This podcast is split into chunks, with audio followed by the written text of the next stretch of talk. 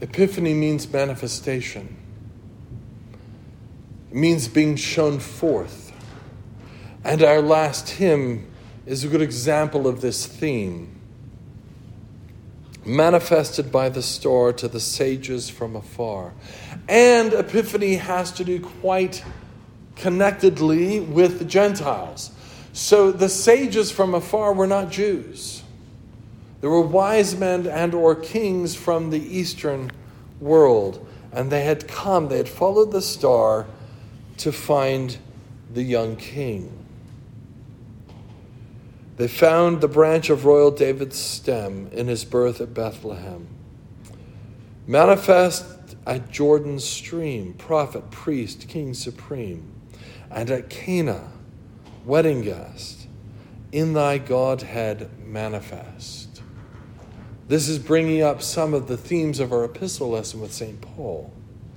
Manifest in power divine, changing water into wine. Manifest in making whole palsied limbs and fainting soul. That goes back to um, a couple of weeks ago. I can't remember the exact date. But John Baptist sends his disciples to ask Jesus, Are you the one? Or are we waiting for someone else? And Jesus says, What do you see? You see lame men walking, blind men seeing, deaf men hearing. And it's a quote out of Isaiah that says, Yeah, the, the Christ, the Messiah, will do these things. And he says, You go tell John what you see. In other words, it, I'm here, it's now, the kingdom is here. Manifest uh, in quelling all the devil's might. At the cross, Christ conquers Satan and death and sin just when the world thinks he's done, when he's lost, he defeats the enemy. Manifest in gracious will, ever bringing good from ill. It is an amazing theme. It is an amazing reality. And in our, probably in most of our minds, it's really just a part of the Christmas story. But it's a new season. It's a new season where we talk about manifestation, where we talk about Christ being shown to be the Holy One of Israel, being shown to be the second person of the Godhead. And, you know, we don't have a huge crowd tonight. Thank you for coming, by the way. But we do have an important feast day to mark. We do have an important reality to understand in our hearts and minds, yet again, for another year so that we might be manifest ourselves as little Christs, that we might manifest forth the glory of God the Father, the Son, and the Holy Ghost, but particularly that we might manifest forth Jesus in our words, in our actions, in our own graciousness, and our selflessness. It's like, well, stop saying that. We don't want to get too far down this road.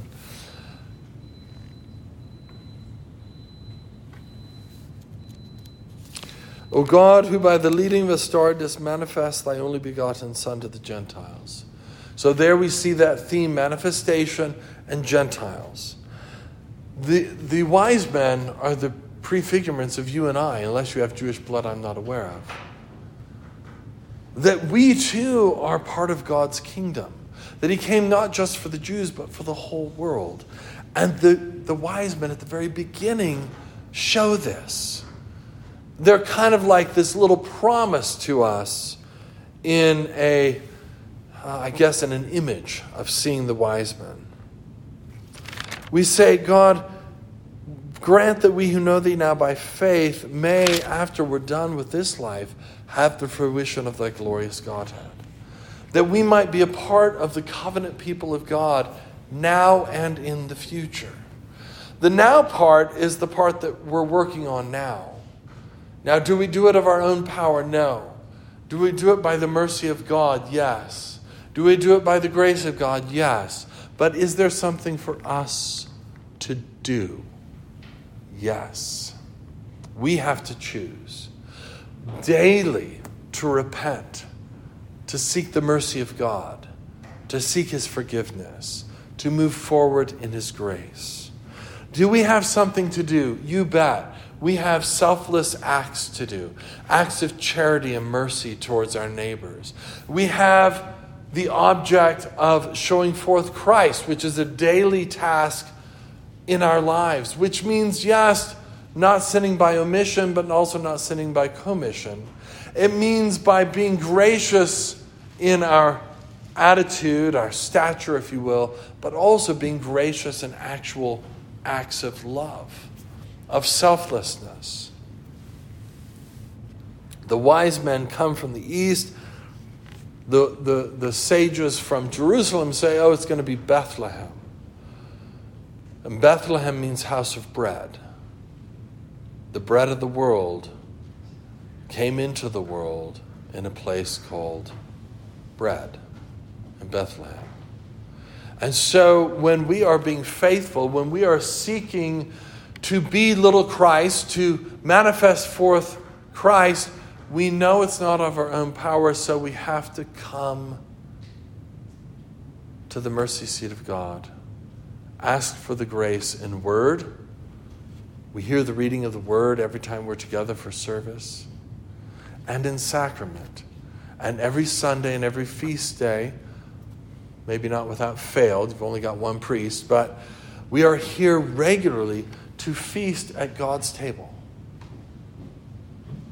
and to offer ourselves oblations, whole burnt sacrifices, so to speak, our souls, our bodies, our minds, our hearts, our time, our things, all of this is God's. And so we offer to Him every time we come to His table. And so we, we sacrifice ourselves, if you will, on that altar. Just as Christ, Christ sacrificed Himself on the altar in heaven at His crucifixion. And so we offer up ourselves in and through Christ, because that's the only way it can work. And then we receive the grace of God in and through Christ. It's the only way it can work. Through faith, we have to come in faith, and through the form of bread and wine. Yes, it's still bread and wine even after consecration, but it's also Jesus. It's all of Him, it's all of His humanity, His divinity, His ministry, His passion, His death, His burial, His resurrection, and His ascension. We receive Jesus and are gifted with Jesus with the strength to be like Jesus. You ever wonder why the world's such a mess today? A lot of bad ideas over the last couple, three hundred years. And also the fact that the church has let the world go this direction. Yeah, our community kind of thinks, oh, that's funny. There's a bunch of cars there on Friday night. What's going on? Well, I don't really care. That's often, you know, the response. What's going on is that we're taking seriously the Word of God, the grace of God, the sacramental life of God, the liturgy that the church was given by the Old Covenant church, by God, and by the, the incarnation of Jesus, which makes all things new.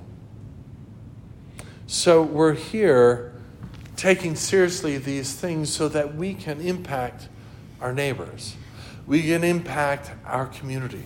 So we can say, yeah, know what? This road we've been going down, I'm sorry that the church hasn't spoken more loudly. We're going to speak now. This is a bad road. You need the love of Jesus. You need the healing of Jesus. Is it easy? No. Does it take a lot of hard work? Yes. And so we are called to be that message to the world. Now we can shout, Jesus, Jesus, Jesus. That's not a lot of help. Or we can say, hey, in this situation, here's a, a better model. Here's the biblical answer to this, or at least a biblical answer, or something to think about. Because at some level, a lot of the younger people today, they don't give a rip about the Bible. They don't believe it. It's not important to them. It has no authority. So now we have to go out there and be Jesus in love and in deed, and sometimes just speaking the truth and letting it lie there. Because saying, oh, the Bible says, who cares, is the answer to, of many of our young people. Now we know it's important and we want to own it and we want to speak it but sometimes we have to think about how we're saying it and what we're going to do to get it across. So I commend to all of us manifestation. The Gentile world, the whole world, and the Jews need Jesus.